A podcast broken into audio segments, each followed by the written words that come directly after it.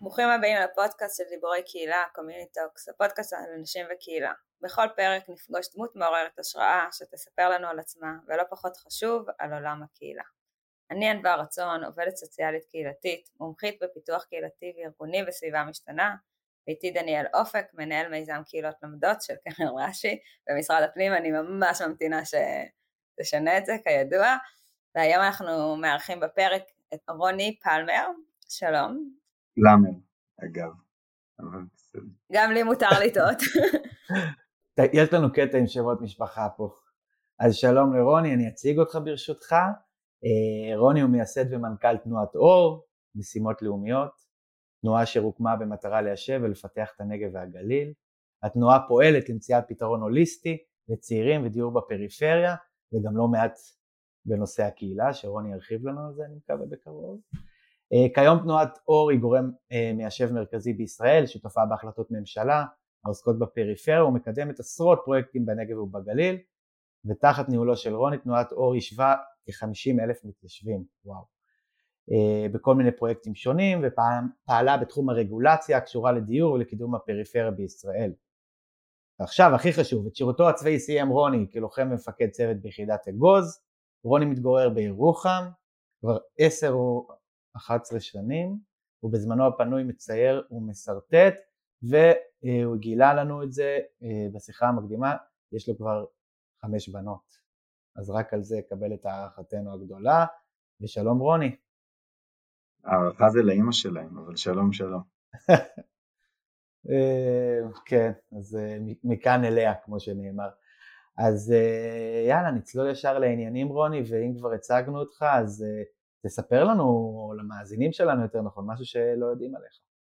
אז נתחבר רגע להתחלה של אה, מה שאתה אמרת, קצת, קצת דיוקים. קודם כל היום האוזניים שלנו בתנועת אור ממש לא מסוגלים לשמוע את המילה פריפריה. אנחנו קוראים לנגב ולגליל המרכזים החדשים אה, של ישראל, כי מי רוצה להישאר או לעבור או לפעול אה, בפריפריה? יש כמה, אבל הרוב, כמו שאתם יודעים, התנועה היא למרכז. אז אה, אם יצא לנו נרחיב על זה עוד טיפה. ואולי הדבר שהוא עליי, עלינו, אחד הדברים הכי מפתיעים שאנחנו רואים ככה בשנים האחרונות, זה שאנחנו באמת, כאילו בסוף אנחנו גרים ופועלים בנגב ובגליל, במרכזים החדשים של ישראל, אבל זה לא כי באנו ליישב או לפתח את הצפון והדרום. אנחנו ממש חיפשנו מה יכול לחבר ולאחד אותנו פה במדינת ישראל, חיפשנו איפה אפשר ליצור ובאמת אה, להזיז ערים ואת היוזמות הכי גדולות, מתוך איזו הבנה שגם הדור שלנו הוא חלק מהמשך הקמת המדינה, וככה בכלל הגענו לנגב ולגליל, ואנחנו בכל הנושא של ההתיישבות, כי כששואלים אנשים מה זה התיישבות, אם כל אחד היה צריך לכתוב פה עכשיו על פתק, אחד היה כותב זה חקלאות, זה קהילה, זה חינוך, זה דיור, זה תשתיות, אהבנו מאוד את המילה האמורפית הזאת, שאפשר להכניס בה מלא דברים, ובתוך המלא דברים הזה אנחנו אוהבים לפעול, כי באמת החיים שלנו הם לא חד-ממדיים, הם מורכבים מהמון המון עולמות תוכן אה, ותחומים. אז אה, עם זה קפצנו למים, והנגב והגליל זה סוג של מגרשי משחקים, כי הם 75% אה, משטח המדינה, הם בקונצנזוס, ויש שם את כל, כל, כל האתגרים שרק אפשר לדמיין, אבל לאיפה שיש אתגרים יש הזדמנויות, אז לכן אנחנו שם. ואיך uh, אתה, רוני, הגעת לעסוק בעולם הקהילה וההתיישבות? אז זהו, בבסיס של הכל זה להביא אנשים, וכשאתה מביא אנשים, אז uh, אתה צריך להביא אותם לאנשהו. Uh, אז יש ממד אחד מאוד מאוד בסיסי שצריך ליצור את התשתית, את הכביש, לדאוג שיהיה איזה בית בקצה, איזה מעון, איזה גן, ואחרי כל זה, אתה שואל את עצמך, אוקיי, חבורת האנשים הזאת שאתה מביא, מה, מה הולך לקרות להם ביום יום? עכשיו, את, הדר... את הדרך שלנו התחלנו באיזה יישוב שהקמנו בשם סנסנה, התחלנו אותו ארבעה חברי ילדות, אופיר פישר, ניר, זאביק, אני, אנחנו ארבעה אנשים זה בטח לא קהילה, אבל כשבאנו לצרף את העוד חמישה, עוד עשרה, ופתאום הגיעו לנו זוגות ומשפחות, ואתה תקוע על איזה הר בנגב, ואז מה עושים? אוקיי, עכשיו כולנו פה ביחד, הבנו מהיום הראשון שהסיפור של הקהילה הוא הדבק. הוא הדבק שמחבר, הוא יכול להיות uh, בשעות מאוד מורכבות, גם מה שיחזיק את כל, ה, את כל הסיפור הזה שקראת לאנשים לבוא, להתיישב וליצור. ואנחנו מצאנו את עצמנו ממקום שבכלל, היום אנחנו יודעים שקוראים לזה קהילה, אבל אז אמרנו, אוקיי, אנשים ביחד, מה עושים? והתחלנו ליצור את הוועדות, והתחלנו ליצור אה, את הגיבוש, והתחלנו, עכשיו לא כולם קהילתיים, אתם מכירים את זה. אה, וגם זה לא קיבוץ, אנחנו לא מדברים פה על קיבוצים או מושבים. אבל הבנו שצריכה להיות איזושהי דינמיקה, שצריכה לפגוש חלק מהאנשים בעוצמה גבוהה וחלק בעוצמה נמוכה, צריכה לתת המון, אה, המון מרחב ליצירה ושותפות, וככה ממקום שהוא בהתחלה היה מאוד מאוד טכני, אה, זה הפך להיות משהו שמלווה אותנו כל השנים, וכמו שאמרתי, באנו, גם הסלוגן של אור זה יחד ממשיכים להקים מדינה. אז קהילה, דבר ראשון בעיניי, לפני הכל, היא יוצרת את האפשרות של היחד הזה.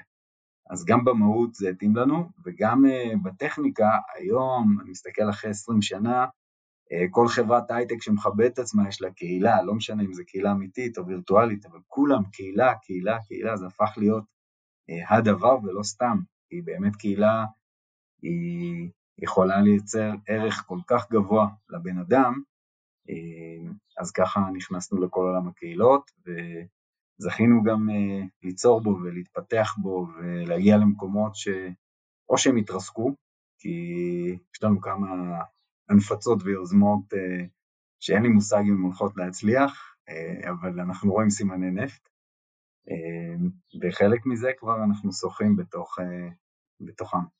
איך אתה הגעת, רוני? מה גרם לך להאמין בדבר הזה שנקרא קהילה ו... ולחפש אותו וככה לקמוע אליו כזה? מעניין אותי. אני אגיד את זה בשני היבטים.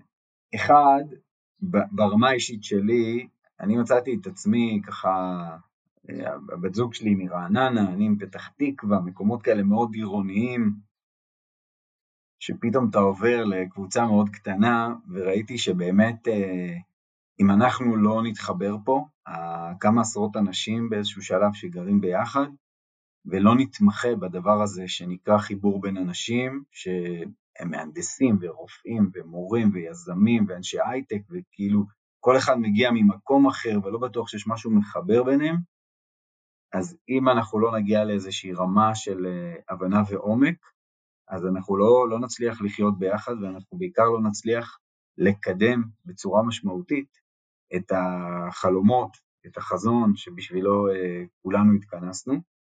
וברמה הכי אישית אני אגיד שזה היה בשבילי סוג של כלי עבודה. אני פתאום הבנתי שאני נקרא מזכיר היישוב, לא, לא היה לי מושג, התחלנו את זה בגיל 22. אז זה מזכיר יישוב, יום אחד מישהו שאל אותי, תגיד לי, מה, מה התפקיד שלך פה, מי משלם לך? אמרתי לו, מישהו אמור לשלם לי? מה? הוא עושה לי, כן, אתה מזכיר יישוב. אמרתי לו, מה זה מזכיר יישוב? באמת, היינו כאילו הכי, הכי בתמימות, ובאנו למשימה הזאת של... וברמה השנייה, אה, אני חוזר שוב פעם לאותו, אה, לאותו יחד. הייתה לי איזושהי אה, הבנה בהתחלה באינסטינקט, היום אני יכול להרחיב, לתת מספרים ודוגמאות, אבל אז הייתה איזו הבנה שבאמת ברמה המהותית, אם רוצים לקדם אה, ולהיות, סליחה על המילים הגבוהות, עם אחד ומאוחד ופחות שסעים ו, ולמצוא את הדרך שלנו לחיות פה ביחד, שבטים כאלה או אחרים, אה, אז הסיפור של קהילות שלא המצאנו אותו, אה, כאילו המצאנו אותו, העם היהודי, הוא, הוא אולי ה start-up nation הכי מטורף שלנו, זה הסיפור, וזה משך אותי כל הזמן, כי הבנתי שיש פה איזה תוכנת הפעלה, שאם אנחנו מפצחים אותה, היא יכולה לעמוד בפני משברים מטורפים מצד אחד, ולקחת הזדמנויות לאקסטרים מצד שני, וראינו את זה קורה. ראינו את זה קורה, ראינו שאנשים, אני אתן לזה רק עוד מילה אחת, אלא אם תרצו להרחיב, הרי יש פער מאוד גדול, אתה אומר לבן אדם, בוא לגור בנגב ובגליל, בוא ליזום, בוא ליצור, ואז הוא מתחיל לשאול אותך שאלות, או בדרך כלל היא יותר פרקטיות, מה שנקרא, זה אנשים, קבלות ההחלטות.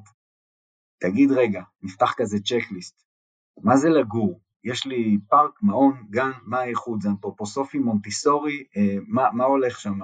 רגע, הסעות, תרבות, אה, חינוך לא פורמלי, תעסוקה, אה, כלכלה מקומית, אה, כל מיני שאלות כאלה, איך מתקבלות החלטות. ופתאום אתה מבין שהאירוע הזה הוא אירוע מקצועי, ויש פה פער, בטח בשנים הראשונות, בין ההזמנה שלך לאנשים לבוא ולגור בנגב ובגליל, לבין מה שאתה יכול לספק בפועל. ואת הפער הזה קהילה יכולה לגשר עליו. זה ההבנה הכי גדולה שלנו. הכוחות והעוצמות שנוצרת לחבורת אנשים שאוהבת לגור ביחד, שמבינה שיש יחסי גומלין בין אחד לשני, שהיא יוצרת דברים ביחד, ולדוגמה את כל השאלות האלה ששאלתי קודם, אתה יכול להחזיר אליהם חזרה ולהגיד, רגע, רוצים אה, גן אנתרופוסופי, בוא נקים, רוצים חללי עבודה, בוא ניצור. בן אדם אחד לא מרים את זה, גם אם הוא מרים את זה, זה לא נשאר.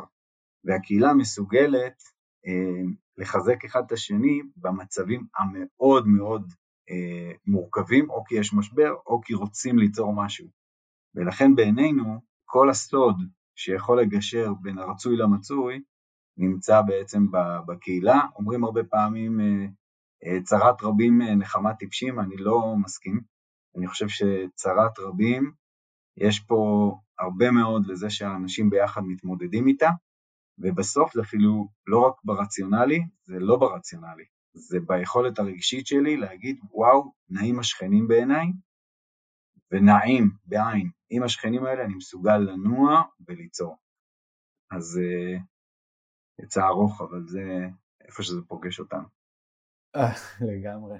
אני אגיד, יש לי המון מה להגיד, אני אגיד כמה דברים. אחד, אה, שאני חוויתי את מה שתיארת גם בצפון ובעבודה שלי עם רשויות בצפון, שהרבה פעמים אה, הרגשתי שמנסים למכור איזשהו משהו לא מותאם ל- ליישוב, לא מותאם למה שמין כזה, אנחנו עיירת ההייטק החדשה של הצפון, או כל מיני דברים כאלה, שבסוף בפועל, מה שכל פעם זיהיתי בהבדל בין הצפון, ואגב גם הדרום, שפחות עבדתי אבל אני רואה את זה שם, לעומת המרכז, הסיפור הזה שאת, שאתה קצת מדבר עליו של קהילה בסופו של דבר. ואני באתי לאנשים ואמרתי להם, תקשיבו, כי, כאילו, זה, זה מה שאתם צריכים למכור, זה הדבר החדשני, אומנם אנחנו עושים את זה במשך הרבה שנים כמו שעשית, כמו שאמרת, היהדות, ישראל כ, כמדינה שהיא באמת קהילתית, אבל עדיין בסוף אנחנו רואים מה קורה ליישובים, אנחנו רואים איך נראים, רק בדרך לפה עברתי בראש העין שאני אוהב לספר עליה, ענווה מכירה את זה, ראיתי עוד מגדלים ועוד מגדלים, אמרתי לעצמי, איך כאילו אנשים חיים פה, איך הם מכירים אחד את השני, איך הם רואים, ממש כזה כמו שתיארת. אמ, באחד הביואים שלך ראיתי שעבדת בסנסנה, נכון? הוא הקים את סנסנה, זה מה שהוא סיפר. כן, שם התחלנו, זה היישוב הראשון שהקמנו. אז אני הייתי שם באבט"ש, שהייתי בצבא לפני בערך 15 שנה, וזה היה עדיין כנראה יישוב חדש או התנחלות, או איך שזה לא היה קרוי בימים, אה, בימים האלה. זה על הקו הירוק, זה בתוך הנגב, על הקו הירוק, כן. כן, זהו, אני, עובדה, הייתי שם באבט"ש, לא יודע מה זה היה, למה הייתי שם, אבל אני בעיקר זוכר את הקהילתיות, אני זוכר שהייתי שם משהו כמו חודש, וכל שישי, והזמינו אותנו לארוחות, ושאלו מה שלומנו, אמרו לנו בואו לכאן, יש... זאת אומרת, אני זוכר שממש הסתובבתי כחייל עם אפוד וזה, וכל שנייה מישהו עצר אותי, ממש זוכר? שיחות עם אנשים שם, זוכר את הבית כנסת אפילו, שאני לא אה, מגיע מהעולמות האלה, אבל אה, זה היה מדהים לראות, אז כנראה שכבר אז זה עבד, וזהו, אני, אני אשמח שנדבר ככה על, על הנושא שהתכנסנו, ואני אה, אגיד קצת בהקשר הזה ואולי אחבר, אני אה, בתיאור דיברתי לא מעט על התיישבות, ואמרת פריפריה כאלה ונגב וכדומה, הרבה דברים שתנועת אור הייתה מזוהה עם השנים, אבל אני מרגיש שבזמן האחרון, אולי זה תמיד היה והיום זה משהו שאתם יותר מדגישים, אבל בעצם תנועת אור היא איזשהו גוף או, או, או תנועה שבסופו של דבר אה, מייצרת קהילות ועוסקת לא מעט בעולם הקהילתי. אז אני אשמח שגם תרחיב קצת יותר על הנושא הזה ואיפה אתם עומדים היום, אה, ונתחיל לדבר קצת על קהילה. זהו. מעולה, אז, אז קודם כל אתה לא טועה ברמת הזיהוי של הארגון, ואנחנו באמת התחלנו מעולם שהזכרנו את סנסנה, אבל אחרי סנסנה הקמנו עוד שמונה יישובים, אה, רובם בנגב, כי הנגב נמצא במקום הרבה פחות מתוכנן והרבה פחות מפותח מאשר הגליל. הגליל יש בו, הוא חלקי שלוש בשטח ופי שלושה יישובים מהנגב. בסדר, רק שנבין את הפרופורציות, אולי צריך עוד כמה יישובים שם על גבול הצפון, בעיקר להעיר את כל הגזרה הזאת, אבל זו שיחה אחרת. ואנחנו שמנו לעצמנו איזו מטרה, גם כן פה, לא רק להקים את היישוב לשם היישוב, אלא להביא אנשים שאחרת לא היו מגיעים להתגורר בנגב ובגליל, ו... או להישאר או לחזור, וכל מיני דברים שבערים, מה שמכונה עיירות הפיתוח אז, פשוט היה בלתי אפשרי לעשות. זה היה הרצון שלנו, הרבה לפני שהקמנו את סנסנה, ניסינו אה, לחזק אה, מושבים, קיבוצים, האמת היא, בעטו אותנו מכל המקומות, חוויה לא נעימה למי שיוזם וחולם, אבל אה, אם אני יכול לתת מסר אחד בתור מישהו שזכה ליזום ולהיות בסביבה יוזמת כבר 20 שנה, זה באמת אסור להישבר, ובאמת כל משבר, הקלישאה הזאת עובדת, הכל מסתדר בסוף ויוצא יותר טוב ממה שחלמת.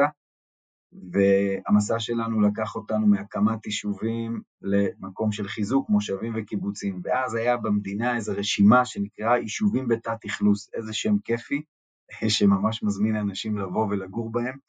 אז אנחנו בפריפריה, אנחנו ביישובים בתת אכלוס, בעיירות פיתוח, פשוט שמות שעושים לך חשק להישאר בהם, או לעבור אליהם, או לחזור אליהם, למי שהלך ורצה פתאום לחזור אחרי ש... סיים את שנות הבלגן בתל אביב,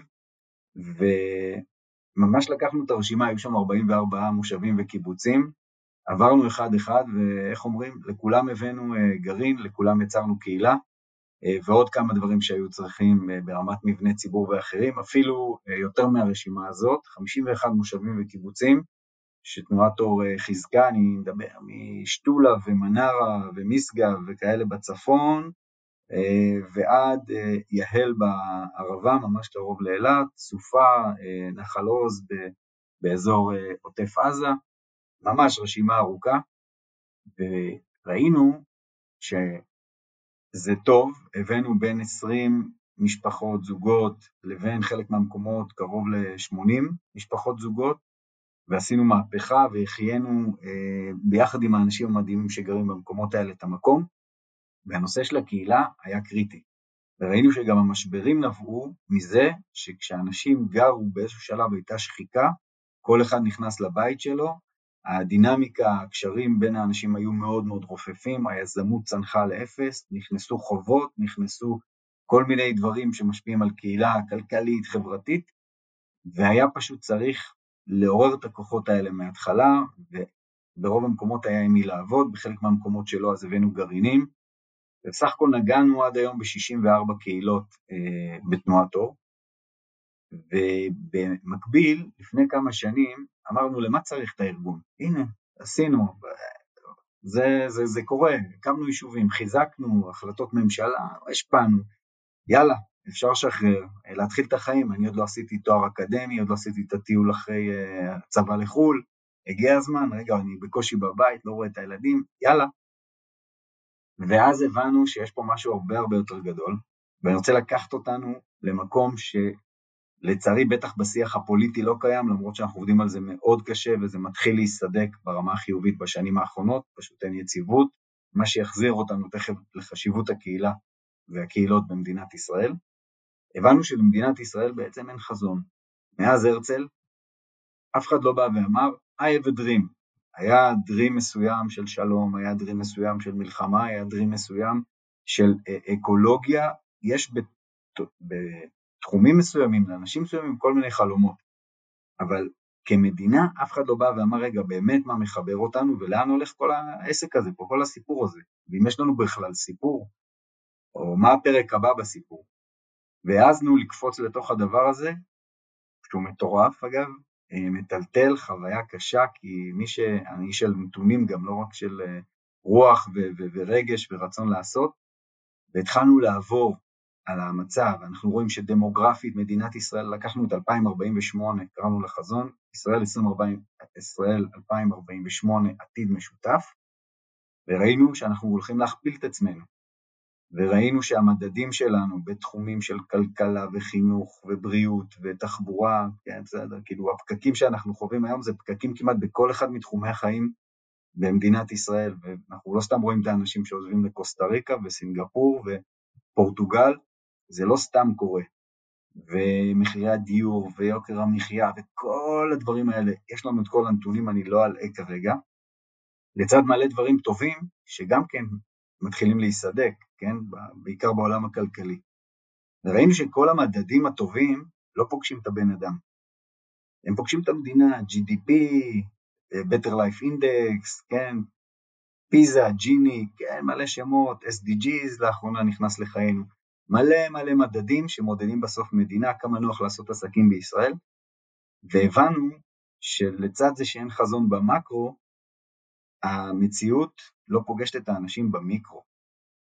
ובתוך כל החזון הזה שבאמת הפך את הפריפריה למרכזים חדשים, הבנו שעם הערים, שזה המסה הקריטית של האנשים, בסוף 91% מתושבי ישראל גרים בערים, אגב בנגב ובגליל זה רק 75%, זה קצת שונה, וזה חלק מהמהפכה, הבנו שאם אנחנו רוצים לתת מענה בכלל למדינת ישראל, לתושבים, אני מסתכל על הבנות שלנו, מה, מה יש לי לספר להם ברמת הסיפור וברמת הפתרון? לא יכול לקנות את הדירה לאף אחת מהם, אה, ולא רק אנחנו כמובן.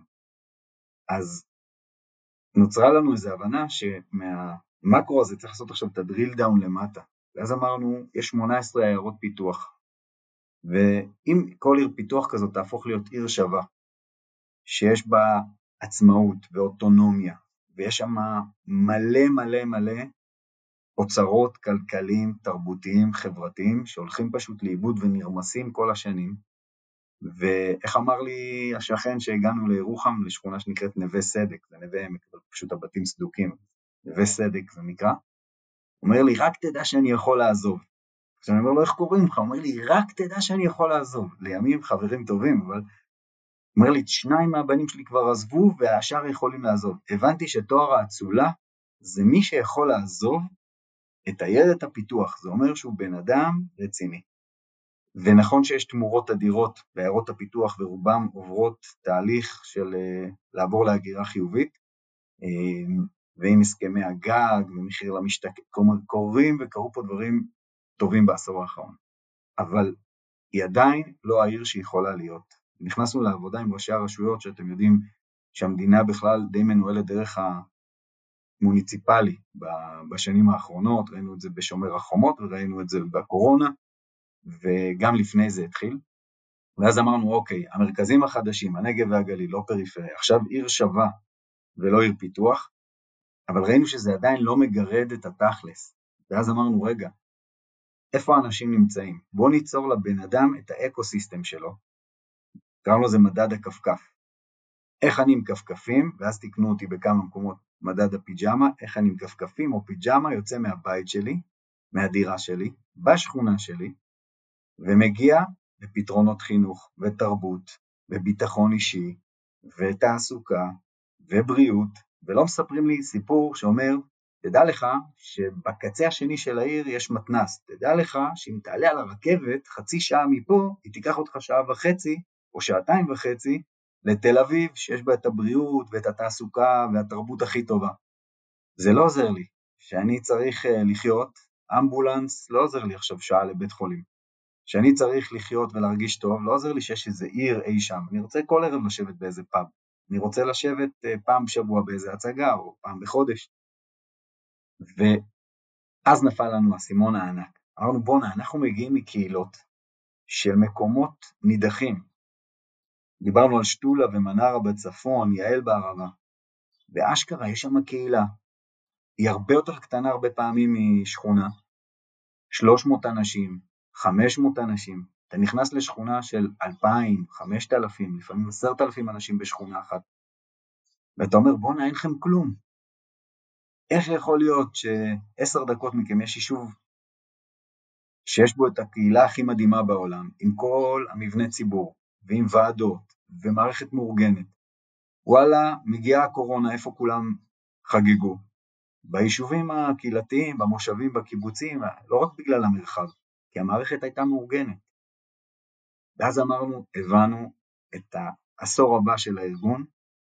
אה, אז היה לנו את זה באינסטינקט לפני, לכן גם אור עשתה איזה shift או הוסיפה קומה של הכניסה לערים, כי אנחנו רוצים להביא 4 מיליון תושבים לגור בנגב ובגליל, וזה לא ביישובים, זה בערים, אבל אף אחד לא אמר שעיר צריכה להפוך להיות איזה עיר של גורדי שחקים מנוכרת, הפוך.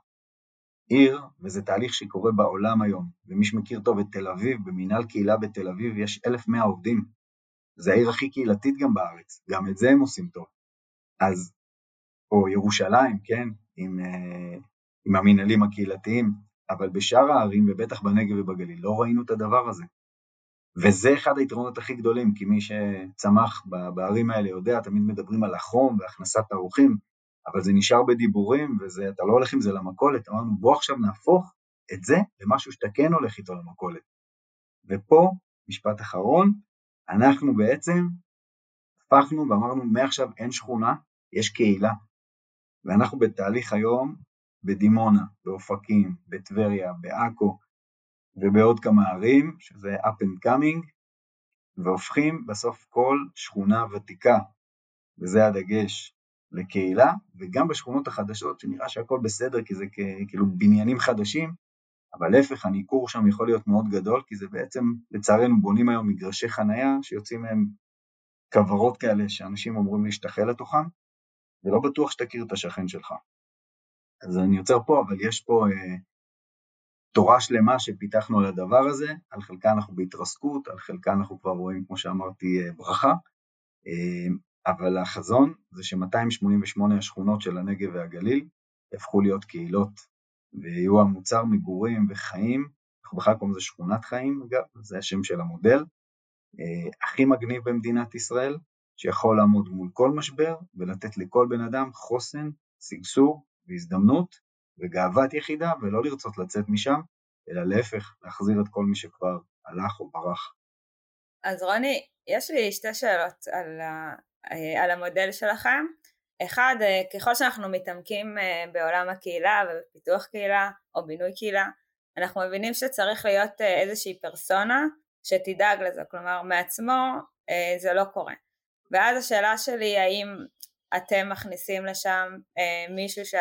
או מישהי שאחראים בעצם על הפיתוח הזה, ואם כן, איך לא מייתרים את הרשות בתוך הסיפור הזה, אלא מחזקים אותה. והשאלה השנייה שלי, אה, הרבה פעמים כשמביאים אה, אוכלוסייה חדשה שמגיעה למקום של, של אנשים שרק רוצים לברוח מה שנקרא, איכשהו האוכלוסייה הוותיקה אה, נעלמת, כאילו הנרטיב שלהם, אנחנו רואים את זה הרבה בהתחדשות עירונית, אנחנו רואים את זה בכל מיני מקומות, והשאלה שלי איך מתייחסים לאוכלוסייה הקיימת ואיך בעצם מייצרים נרטיב חדש ולא נרטיב אה, רק של האנשים שמגיעים. אז אלה שתי השאלות, ואם תרצה תתחיל עם אחת ואז אני אזכיר לך את השנייה. זוכר, אחד זה איך, איך מנהלים קהילה ואיך זה בממשקים עם הרשות, והשני זה בעצם על הג'נטריפיקציה הפוטנציאלית. נכון. אז אה, ככה, קודם כל הרשות היא, היא הבסיס להכל. זאת אומרת, מערכת היחסים נבנית, ואני אומר שוב, זה משהו חדש. זה לא שלא היו קהילות, אבל קהילות שהיו עד היום בערים, זה גרעינים תורניים, זה גרעינים של איזושהי תנועה, הרבה פעמים מאוד מאוד סגור, כולל בניין אחד שלהם, יוצאים לאיזה פעילות התנדבות וחוזרים לקן, אה, מה שנקרא, בשביל לא להיפגע ולא להיטמע, יש כזה, אם לוקחים את עשרות הקהילות שחיות היום בערים, רובם במבנה הזה, אה, ואני חושב שזה לא, לא מודל נכון, אני לא פוסל אותו, תכף אני אגיד את אותו דבר על, על הג'נטריפיקציה, כי אני חושב שבכלל אנחנו צריכים להיות פחות עסוקים בלפסול, אלא להגיד ש... ולראות שיש פה קשת של צבעים ומגוון של כלים, ואם מישהו רוצה ליצור קהילה מסוג כזה בעיר ולעשות פעילות כזאת, שיעשה אותה, זה מבורך, אבל זה לא stand alone, צריך לעשות עוד דברים. הרשות היא דרמטית, כי בעצם כל הדברים שאנחנו מדברים עליהם, הרשות היא סוג של מדינה קטנה. ויש דברים שהשכונה חייבת, היא צורכת בסוף חינוך, וזה מנהל החינוך של העיר, ויש uh, עדיין רווחה, ויש כל דבר, זה תרבות, וזה פוגש את הכל. התכנון, דיברת על התחדשות עירונית, uh, שכונות ותיקות עוברות תהליכים של התחדשות עירונית, זאת אומרת, השיח עם הרשות הוא הוא קריטי וזה הרבה יותר משיח, זה הרתימה של הרשות ולהכניס את זה לתוכניות העבודה שלהם. אה, אני יכול להגיד שבשמחה נגיד באופקים, השנה יש אגף חדש, שבעצם לקח את כל המודל של עיר שווה, והטמיע אותו בתוך הרשות, זה אולי אחד ההישגים הכי משמעותיים שהצלחנו לעשות, וזה מתוקצב, וזה משהו שלדעתי תוך שנה מייתר את הנוכחות שלנו בכלל בעיר, והרשות יכולה לקחת את זה מכאן. אז הרשות היא דרמטית, ומצד שני אנחנו בונים פה קצת גלקסיה חדשה, אוקיי? שכונות שהן כמו אה, ערים קטנות, ערים שהן כמו מדינה קטנה, מה יחסי הגומלין, אנחנו עובדים על זה, זה, זה, זה מאוד מורכב, אחרי זה יש כוחות בתוך העיר, המתנסים, מרכז הצעירים, יש אה, רשויות שיש בהן עוד איזה אה, אה, מוסד או ארגון כזה או אחר, אז בעצם אנחנו יוצרים סוג של, אנחנו קוראים לזה מועצת העיר השווה, וכל השחקנים בתחום נמצאים ביחד, יושבים, מתכננים, חוזים, עוזים, ומחלקים עבודה, בהחלט יש חיכוכים, בהחלט יש ימים קשים, אבל כולם מבינים שיש פה איזה דבר ענק, כי יש לו גם מלא משאבים שעד היום לא, לא יצאו החוצה. אה, אז הרשות היא דרמטית בהקשר הזה, והכל מתחיל וחוזר אליה. מה שכן, וזו תהיה בשורה, אני חושב, של השנים הקרובות, אנחנו כבר עובדים על איזשהו מעמד אה, לשכונה, אנחנו עובדים על הגדרה של שכונה, כי לא יכול להיות, סתם ניתן דוגמה, שאני גר בשכונה של 700-800 אנשים בירוחם, וגילו בירושלים היא מעל 100 אלף איש ושנינו נקראים שכונה. יש פה איזו הגדרה מחודשת שצריך לעשות למה זה שכונה ולהפוך את זה מאיזה משהו ששמנו שם לזכר או לכבד את מישהו או משהו ליחידה פונקציונלית, ליחידה מהותית, ליחידה שיכולה לקיים מערכות יחסים בתוך עצמה ועם השכונות, הקהילות שצמודות אליה, וזה בעצם מבנה אורגני, ביולוגי אפילו הייתי אומר, ש, שממש יש לו, את ה, יש לו את הכללים ואת החוקים שלו, ששוב, הם צריכים לאפשר, הם לא באים לחסום, הם באים לאפשר, ובתוך זה הרשות המקומית היא המארגן הראשי, היא הפלטפורמת על של הדבר הזה, והיא יכולה, כמו כאן ציור כזה, להכיל המון צבעים ושכונות מסוגים שונים, ו, וליצור בעצם אה, את השלם שגדול מסך חלקיו, אבל הוא נוצר בגלל שכל שכונה כזאת פשוט פורצת ויוצרת דבר מאוד משמעותי. חייב להיות רכז בשכונה, חייב להיות מישהו שמתכלל, אה, כתובת, מדבר עם אותה רשות. המודל שפיתחנו בתנועת אור בעצם, לקחנו את כל מה שקורה ביישוב הקהילתי ועשינו לו קונברט כזה לתוך שכונה עירונית, ולכן חייב להיות רכז, וחייב להיות, קוראים לזה פרלמנט, אבל זה סוג של המזכירות או הוועד. אה, חייב, חייבות להיות ועדות. מה הוועדות? לא יודע, אבל התושבים חייבים להיות שותפים. חלק יחליטו שזה ועדת אה, קישוט וחלק יגידו שזה ועדת יזמות. אז אנחנו, מה שנקרא, בכוחות משותפים עם הרשות והגורמים שהזכרתי קודם, עושים את הפעולה הזאת, ליצור את הפרלמנט, את הוועדות, למנות רכז בשאיפה במינימום מתוך העיר, אבל השאיפה היא מתוך השכונה עצמה, לא מישהו חיצוני, זה גם נוגע כבר בג'נטריפיקציה שדיברת עליה, ולתת כלים אנחנו קוראים לזה פיזי, ביולוגי וכימי. פיזיקה זה כל הנראות של השכונה וגינה קהילתית ושיפור אה, של כל החזות, אבל בתוך זה גם ליצור איזשהו האב. עכשיו זה נשמע מצחיק, בקושי יש בעיר האב, פתאום יש בתוך השכונה איזה האב, איזה מקום שאפשר להתכנס, לעבוד, לפעול, אה, אבל זה קריטי ודרמטי, אם צריך אה, לשפץ את המעון, את הגן, אם אין אז לפתוח, לסגור חללים כאלה ואחרים, ואת הכל לעשות עם האנשים בשכונה, זה שלהם. הביולוגי זה האנשים. עכשיו פה אה, אני חושב שהמציאות היא מורכבת. השאיפה היא שאנשים בשכונה מובילים אותה. הוועדות, הפרלמנט, הרכז, כל מי שהזכרנו. אבל לפעמים אנחנו רואים שכונות ש-30-40 שנה בהתרסקות, שהאוכלוסייה שנכנסת לשם, והיא נכנסת לשם, היא אוכלוסייה של סוחרי סמים, של אה, מכוני ליווי, סליחה שאני, זה כאילו, של באמת התופעות הכי הכי מורכבות שאנחנו יכולים לתאר בסביבה של השכונה, ושלא נשארו כמעט צעירים. ואז כל הדיון של הג'נטריפיזקציה, שאני חושב שהוא מאוד טוב, אבל לפעמים הוא מה זה תיאורטי ופרחוני וכזה דעתני, צריך לשים פה ולשקול מה האלטרנטיבה. ואם אנחנו רואים שהשכונה באמת בהתרסקות, אנחנו שוקלים להכניס גרים. הכנסנו לשכונה, אה, אני לא אציין את שמה, 14 סטודנטים מתוך עיר מסוימת, לתוך דירות, ואני חושב שזה כבר בשנה האחרונה שהתחלנו את זה, יצר שינוי אדיר. יש פעילות, ופתאום אה, אנחנו אוספים גם דאטה על כל האנשים שבשכונה, ואנחנו מבינים בוותיקים ובחולים ובזה, חילקנו דיפיברילטורים ועשינו קורסים לאנשים איך להפעיל את זה, ופתאום אתה, זה לא רק השכן שלי, זה מי שיכול להציל לי את החיים. אז אמרו, רגע, יש עוד דברים חוץ מדיפיברילטורים. אמרנו, טוב, לזה השגנו תרומה, תעשו רשימה, בואו נראה ביחד איך משיגים. אז אני חושב שלא יקרה כלום, בטח בשכונות שקורית ג'נטריפיקציה אחרת של כל מיני טיפוסים וכל מיני תופעות אנושיות שהן פחות מועילות לשכונה, שיכנסו אנשים מתוך העיר ויובילו את השכונות שההורים שלהם גדלו בהם, שהסבא והסבתא שלהם גדלו בהם, או גרעינים אפילו מחוץ לעיר של אנשי תרבות ואומנות, כמו שנווה צדק ופלורנטין ומקומות אחרים, פתאום הגיעו כל מיני חבר'ה והתחילו ליצור שם את ה vibe הזה. וה vibe הזה הוא קריטי, כי זה משרה ביטחון, זה משרה לי את ההבנה שיש סיכוי, זה לא מקום שאני מתבייש להרים את העיניים שלי ואני לא מעז להרים גם אה, שקיות זבל, כי התייאשתי, שהביוב זורם, שזה. אנחנו מכירים את השכונות האלה, ואני חייב להגיד שזה נכון גם לשכונה חדשה.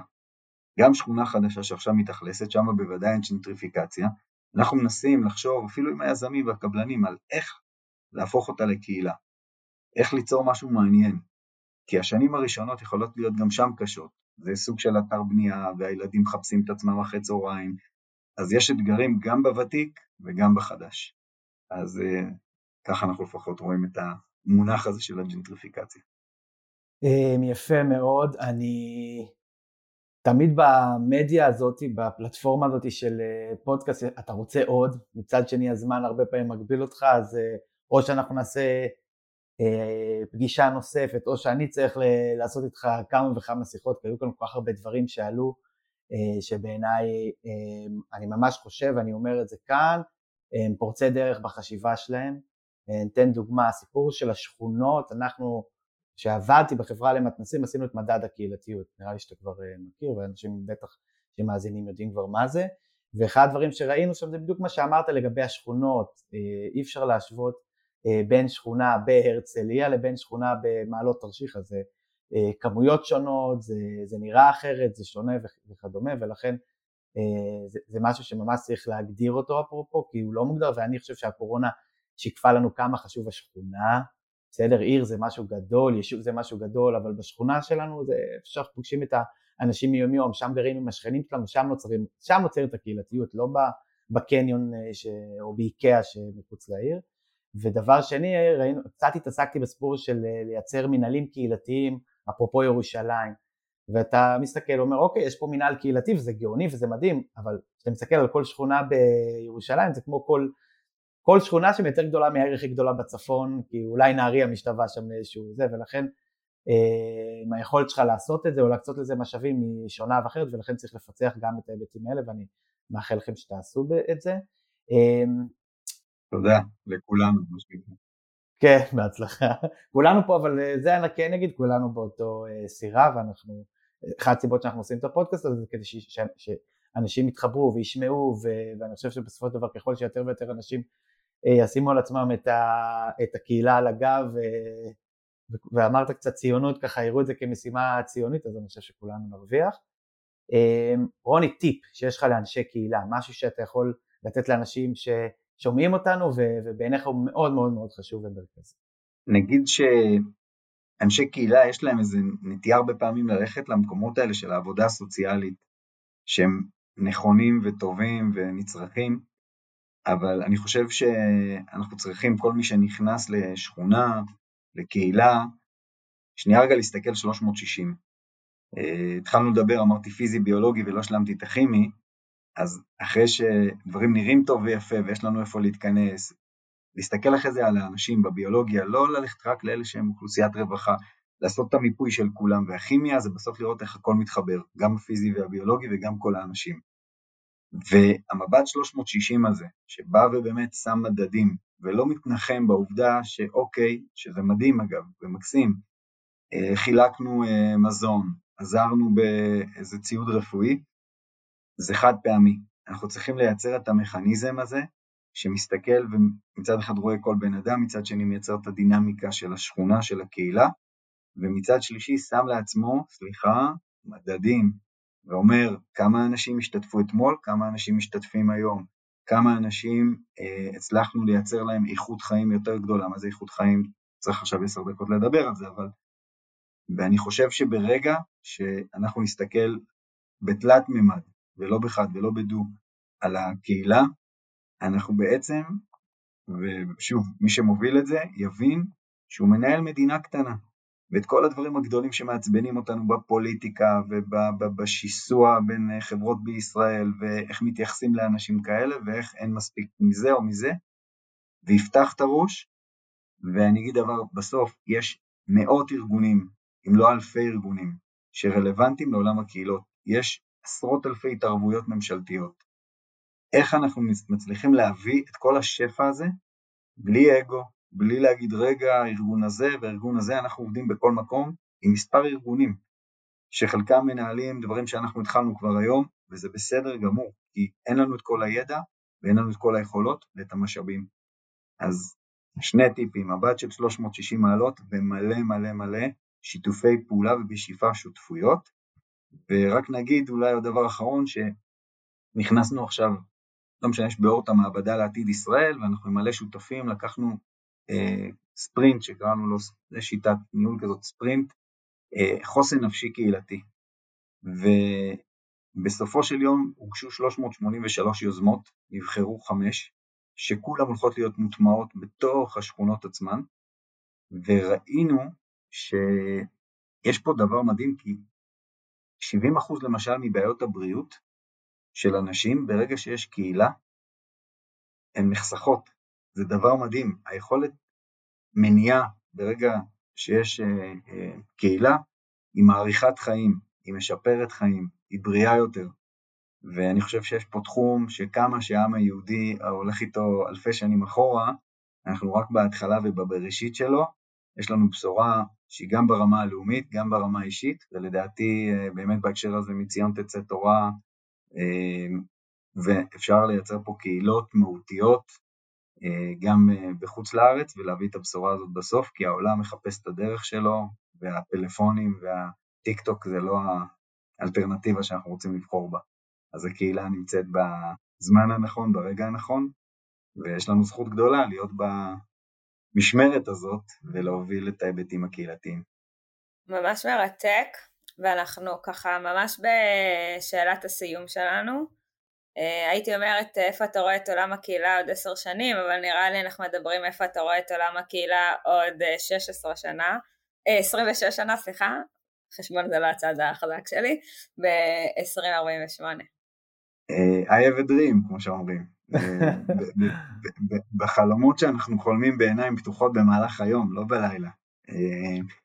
אני חושב שמדינת ישראל, אולי כמו שאמרתי גם בעולם, אבל תהיה מורכבת מרשת של קהילות מקומיות ועל מקומיות, אה, תחומיות ובין תחומיות, שתיתן לנו את האפשרות בכל מצב לדעת שגם אם עכשיו אה, יש הפסקת מים, חשמל, אנרגיה, אה, נסגרו עלינו, לא יודע, אינטרנט, אמזון, אני נמצא במקום הכי בטוח בעולם להיות בו.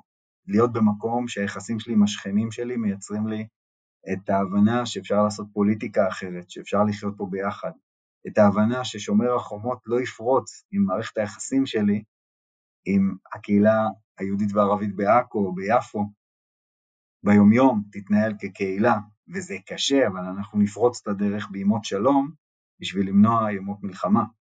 ושיהיה מתח, ואנשים תמיד ינסו שיהיה מתח, הקהילה הטובה, ואנחנו פה בחלומות, אז לחלום, היא באמת תוכל להתמודד עם זה, עם כל סוגי המשברים, אה, בעצם כי יש פה איזה רשת, אנחנו תמיד אומרים בתנועת אור שגם אם יבוא איזה מטאור למדינת ישראל, היא פשוט כמו איזה רשת, תחזיר אותו חזרה, כי החוסן והביטחון והקשרים יהיו כל כך חזקים. ומצד שני, אני רואה את הקהילות בתור אה, חממות, אה, קרי צמיחה וגידול לאנשים שעד היום לא נספרו במדינת ישראל, שהפכו להיות סטטיסטיקות, שהפכו להיות אה, בלתי נראים כאלה, ואמרו להם רק דבר אחד, יש מקום אחד בישראל, ואם לא תנסו מעבר לים, אין לכם תקווה, אין לכם סיכוי לחיות פה. ופתאום, גם אם בעיר יש דברים לא מושלמים, הקהילה תצליח לתת את המענה הזה, להגיע אליו לבן אדם כבר שהוא צעיר, נער, נערה, ולהגיד לו, אתה לא בסיכון, אתה באמת בסיכוי, והנה, יש לך את כל ההזדמנויות, את כל המוביליות, את כל האפשרות, כמו לכל אדם אחר בעולם, והאורגן הזה שנקרא קהילה, אני אומר, פעם אחת ידע להתמודד עם משברים, פעם שנייה אה, לתת את כל ההזדמנות לכל בן אדם, ובתוך כל זה יהיה מערך מאוד מסודר של כלים וארגזי כלים, ובאמת יוכל להיות אה, מוצר המגורים הכי מדהים, בזמן שנראה שהיום קצת קשה לנו עם היוקר מחיה ודיור, פתאום יפרוץ פה איזה מוצר חדש, ופשוט אה, יחיה אותנו כמדינה, לא רק כאנשים. אז זה ככה גם החלום וגם התקווה. קהילה זה זול, ואני תמיד מספר את זה בהרצאות שלי, שלא צריך יותר מדי כסף ומשאבים אה, כדי פשוט להיפגש עם אנשים או כל דבר כזה, ברור שצריך לזה עכשיו שיהיה איזשהו גוף שיבוא ובאמת יבנה את הדבר הזה ויבנה קהילות, אבל אה, יופי, זה חזון אה, שאני מתחבר אליו מאוד. אז טוב, הגענו לסיום, עוד שבוע יעלה פרק נוסף. מוזמנים, אני אומר את זה למאזיננו, מוזמנים להפיץ לנו, להפיץ את הפרק לכמה שיותר אנשים ולכתוב לנו מה שבא לכם לשמוע ומרואיינים שבא לכם שנראיין. בקיצור, תרגישו חופשי להציק לנו.